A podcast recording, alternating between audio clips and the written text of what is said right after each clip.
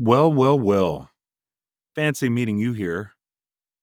A new Zeitcast. Imagine that.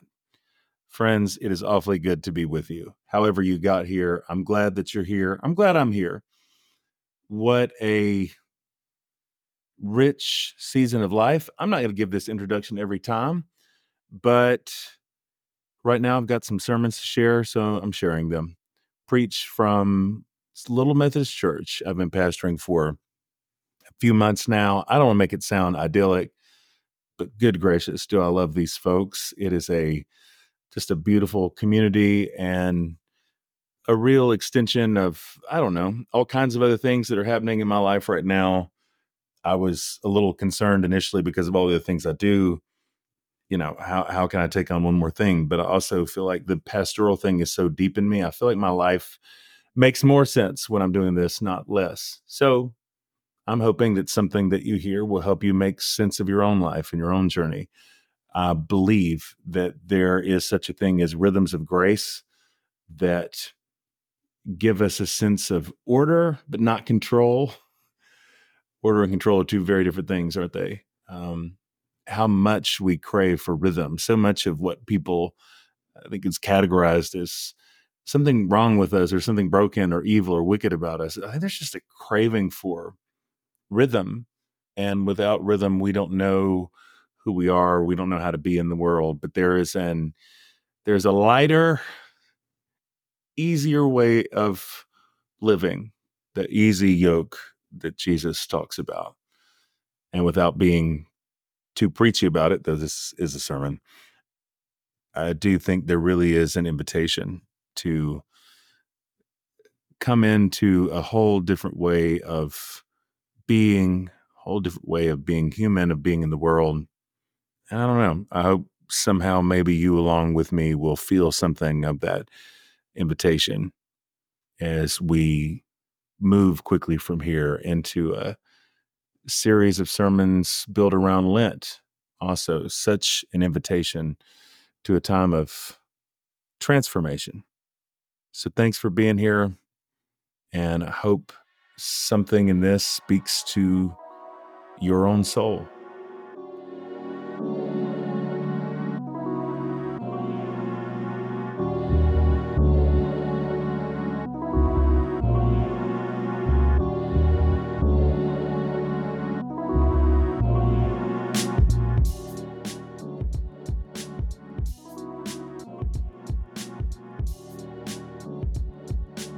God, I just ask you now that your Holy Spirit would open up our eyes and ears, that in the words of David, we behold wondrous things from your law, that you would show us exactly what we need to see, that you would speak to us exactly what we need to hear, and let us have eyes to see and ears to hear as your church.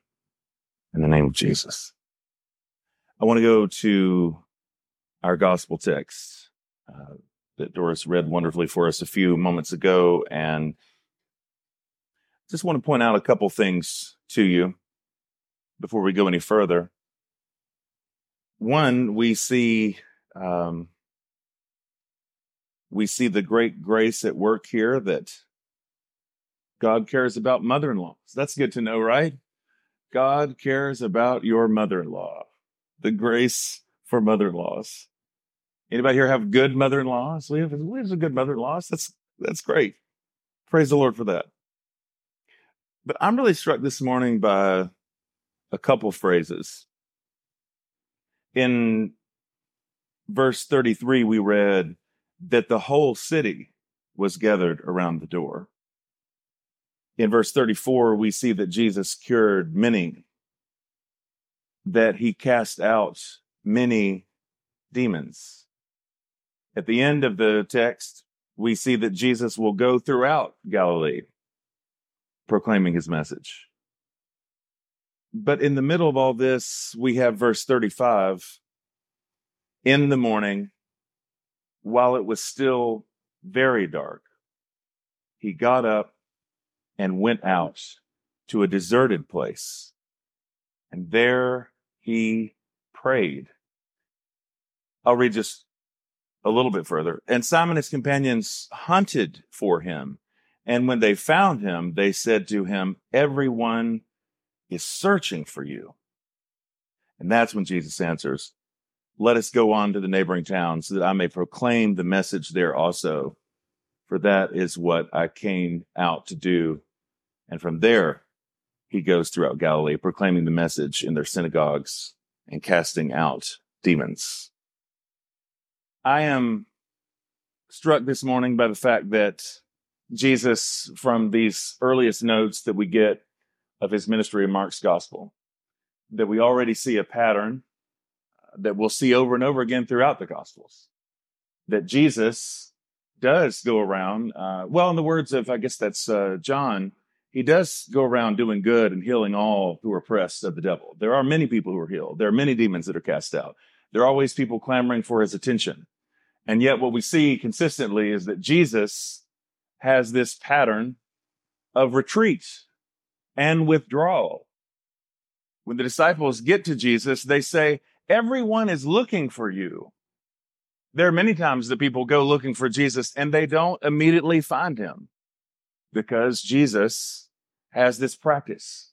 He gets up very early while it's still dark. I feel like I'm this is probably speaking the language of anybody in our community who's even adjacent to farming because I know we got some folks here who get up while it's still dark.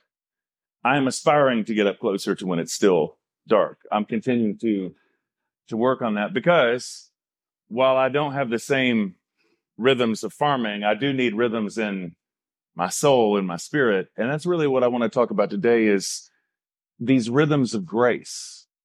One of the things I love most about Jesus, uh, in the words of, well, one of the earliest church fathers, he is very man and very God. And while he's very God, the fact that Jesus is a human, the fact that Jesus is a man, means that Jesus has human needs. Jesus, even though he's Jesus, is not on full time. Jesus, while he's Jesus, every letter capitalized, that Jesus is not able to go nonstop throughout the towns, throughout Galilee, healing, delivering, doing all these things without taking a break. Jesus, even though he's Jesus, still needs space and time to be alone, to be connected with his father, to be connected to his own source of life. Jesus, even though he's that Jesus, still needs this kind of time. He needs this kind of space. I feel like I don't want to spoil anything about Lent, but we're getting awfully close to Lent, uh, February 14th this year, which I kind of love, honestly. I, am probably have to say more about that. I love it lands on Valentine's Day because there's a whole, there's a lot to be preached about love and death. I, I'll save that for now, but love and death. But I get weirdly excited about Lent. Some of y'all heard me say before, as a person who didn't grow up with the whole church calendar, really. Then now it's like, oh, we get to do all these things. And I get weirdly excited about Lent, which is strange because I know Lent technically is this time of of consecration. And we, you know, that's what Ash Wednesday is about. We do remember that we are dust, that we're going back to dust. But it's interesting how much for me, I, I find all that to be really liberating and uh, to get to admit that we are dust, to admit that we are human.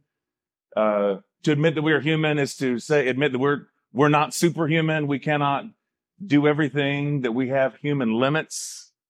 Of course, so much of the narrative around Lent is built around Jesus going to the wilderness for 40 days and 40 nights. That season, that in between time. Uh, and that's come to mean something very different for me because probably one of the great shifts of my life, and I feel like I've ever gotten over this, is when I first saw kind of through the text that um, that wilderness doesn't mean just one thing. As we get into Lent, we'll definitely be talking about wilderness more and going into wilderness more. But I always associated historically wilderness with punishment. And I get that still because, of course, famously, Israelites, when they grumble in the wilderness and they disobey and all those things, we know that they spend a long time in the wilderness. But when I came to see that's actually just one note of the wilderness. Uh, that's just that's just one example of wilderness connected to disobedience.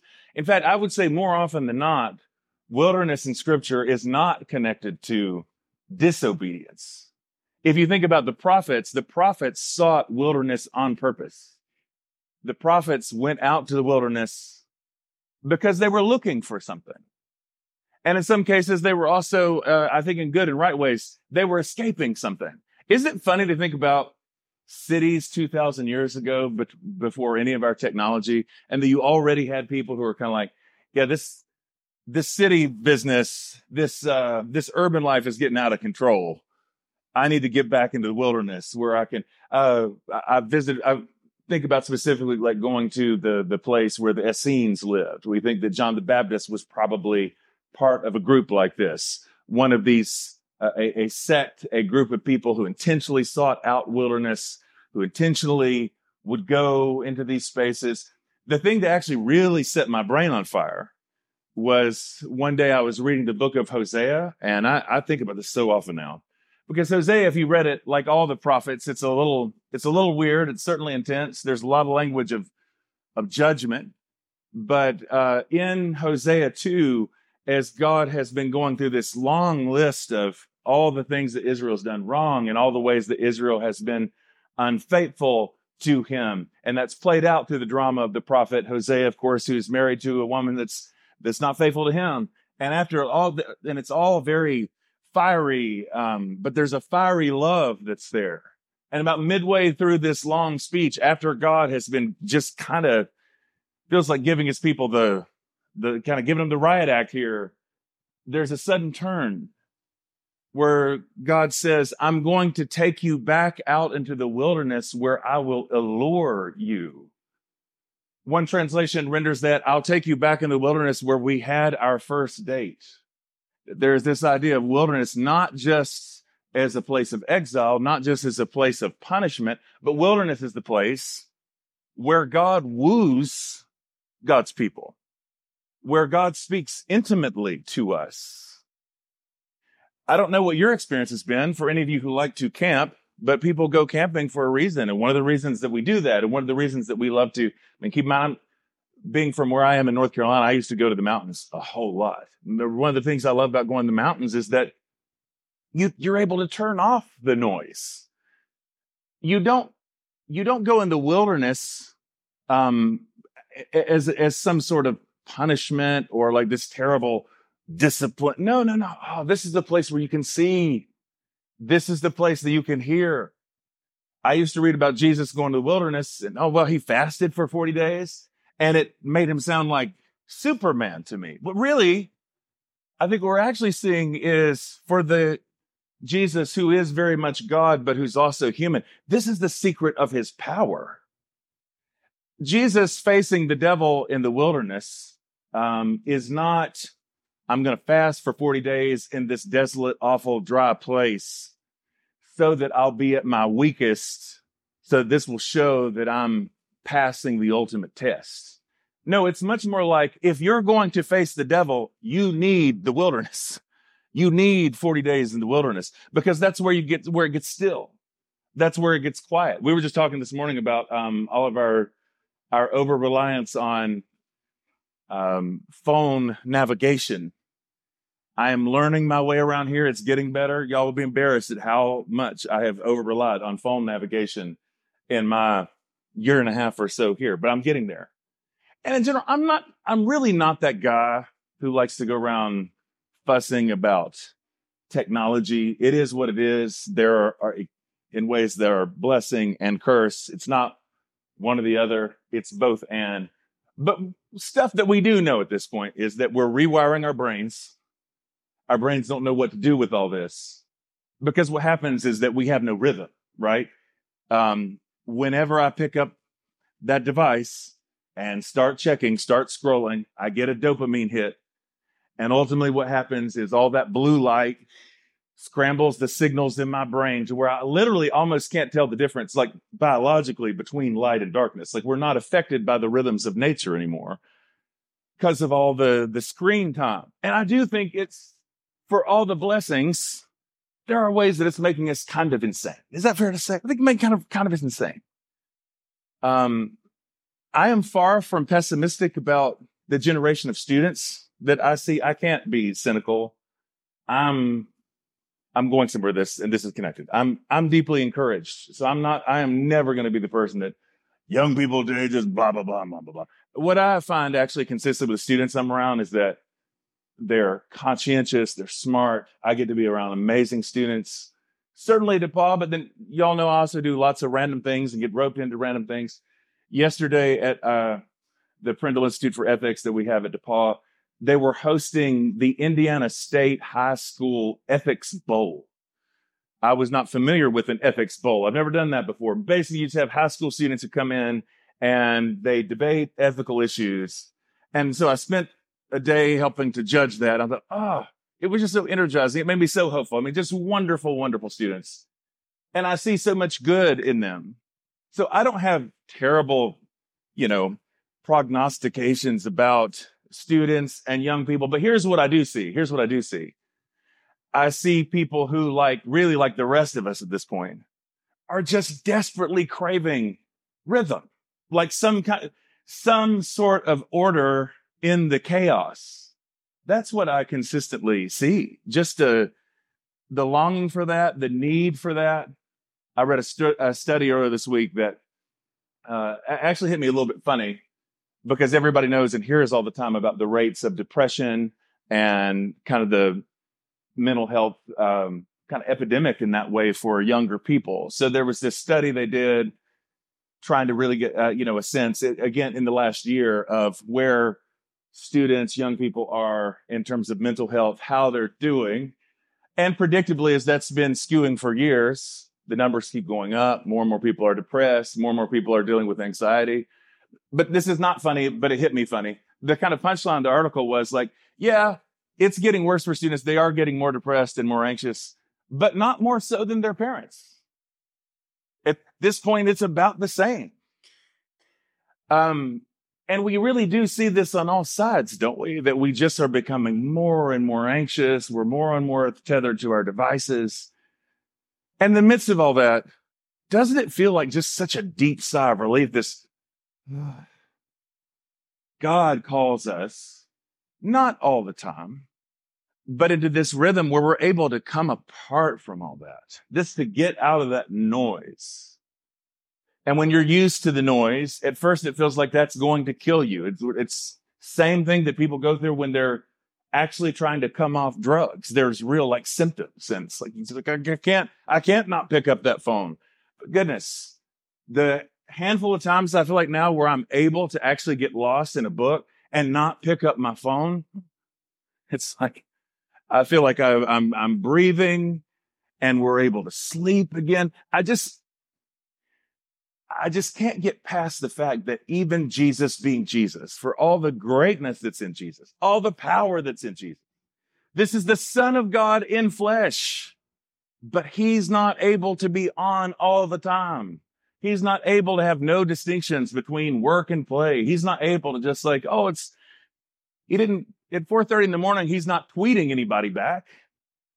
He's alone in the dark place, in the quiet. And if people are looking for him, I love this part. They can't find him. It's good sometimes to be a little bit off the grid. It's good sometimes to, to have a little space and time that is just for you and God and there's no other agenda, there's no other priorities. And how much I think we need to hear that, not with condemnation. I, goodness, I've come so far from all that. From the time in my life where I thought, oh, I must, I, I would, I, I was very intentional about religious things in ways I don't even know if I could explain to you. I remember I was in seventh grade science class and we'd have a break in that class every day for some reason where it fell on the schedule and I was bring I had this big book on wisdom by some charismatic preacher I'd heard on TV. And I remember my teacher asking me kind of confused, like, "What what are you doing reading this book? This is what I would do. I've got a few minutes, I could read the book." I was so intense that I was like, you know, I was uh, trying to have like an hour long quiet time every day. And, and, there were probably things about that that were good for me, but also at the time, it was driven by a lot of legalism and fear. And there really was a sense of like, oh, I, I have to go spend my hour with God. I didn't get in my quiet time. I am thankful to say it's taken a very long time, but at 45, I think I'm fully deprogrammed from all that, where I really do get it. I don't get a lot of things, but this part I feel like I do get. There's not some kind of a mandate of God saying, if you don't come and do this, then you're naughty and you're bad. No, it's not. It's not a mandate. It's an invitation. This is an invitation. It's not because this is, these aren't practices that you have to do. These are things that you get to do. And once that fully shifts in your brain, I feel like that, that unlocks everything. Let me just share this with you, even though it's not, it wasn't the text, but this verse in Matthew for me just so gets at what our text in Mark reveals about the life of Jesus and the rhythm of Jesus. I love so much in Matthew 11, 29 through 30, where Jesus says, Come to me, all you who are weary and are carrying heavy burdens, and I will give you rest. Take my yoke upon you and learn from me, for I am gentle and humble in heart, and you will find rest for your souls. For my yoke is easy and my burden is light. Eugene Peterson renders this wonderfully in the message. Are you tired, worn out, burned out on religion? Come to me. Get away with me and you'll recover your life. I'll show you how to take a real rest. Walk with me and work with me. Watch how I do it. Learn the unforced rhythms of grace. I won't lay anything heavy or ill fitting on you. Keep company with me and you'll learn to live freely and lightly. How much do we need the invitation of a Jesus this morning who says, come with me and I'll show you how to rest. I will teach you rhythms of grace, rhythms of grace. Um, I'm basically done. So I, I don't, I'm not going to make this a whole rant here, but I will say like this much.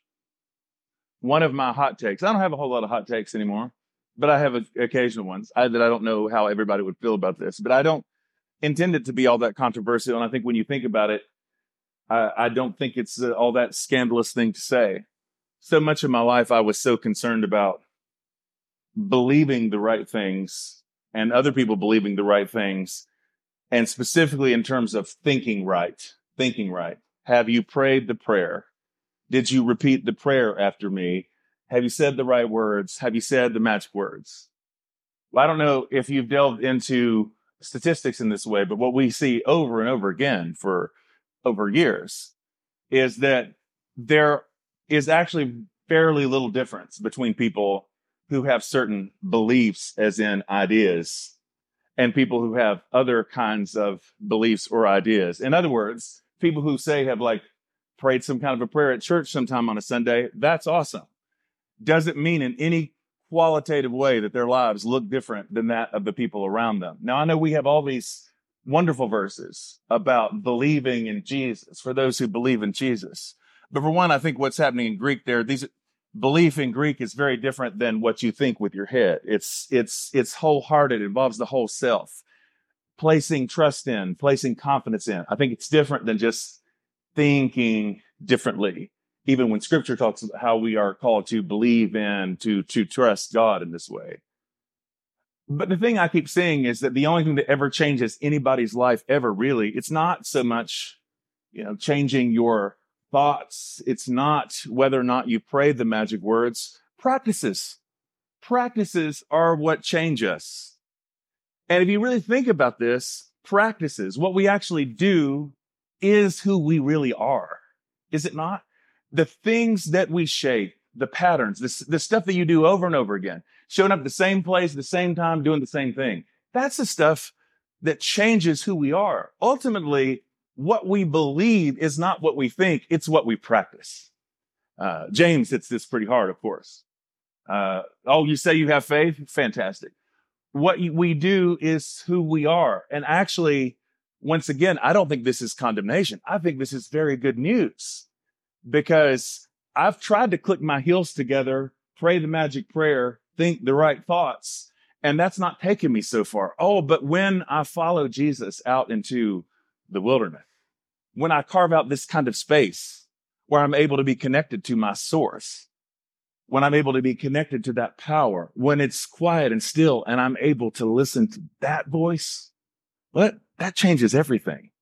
Those practices change everything. Solitude and prayer, um, reading scripture, meditating on scripture, um, just sitting in the presence of God. These are pra- these practices changes change everything. We'll be taking communion in a couple moments. Certainly one of the practices that changes everything. But just before we do that, actually, this is just what I'm feeling this morning. Just before uh, I'll pray for us one more time before we come to the table. But I want to just offer this invitation first, and we won't take long. But I would love it if we could have just a few moments to just sit in stillness and silence and just be in the presence of God together. You know, it's only in our most intimate relationships that you're able to be close to a person and not have to say a whole lot in order to, to communicate. I love when even in prayer, maybe especially in prayer, when I get past that early stage, it's important to do this. It's important to name all the things. We do want to bring our joys and concerns. But when I get all that out of my system and I start stop sputtering quite so much and I just sit. The words of the psalmist, be still and know that I am God. Be still and know. Stop running run whatever you might hear the voice say in the quiet. Stop running from the presence of God. Stop running from yourself. Stop running from your past. Just, just, just be, just be still. Let's just take a, let's just take a couple moments. I'll do it with you. I'll sit and let, not do anything, but be with Jesus for a moment.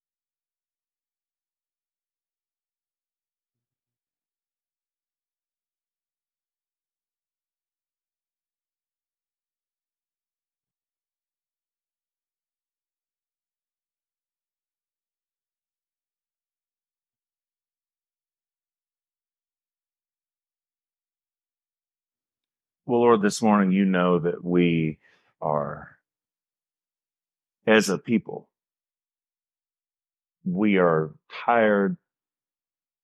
Our minds are racing and anxious. We are increasingly unaccustomed with stillness and silence. We're unacquainted with quiet.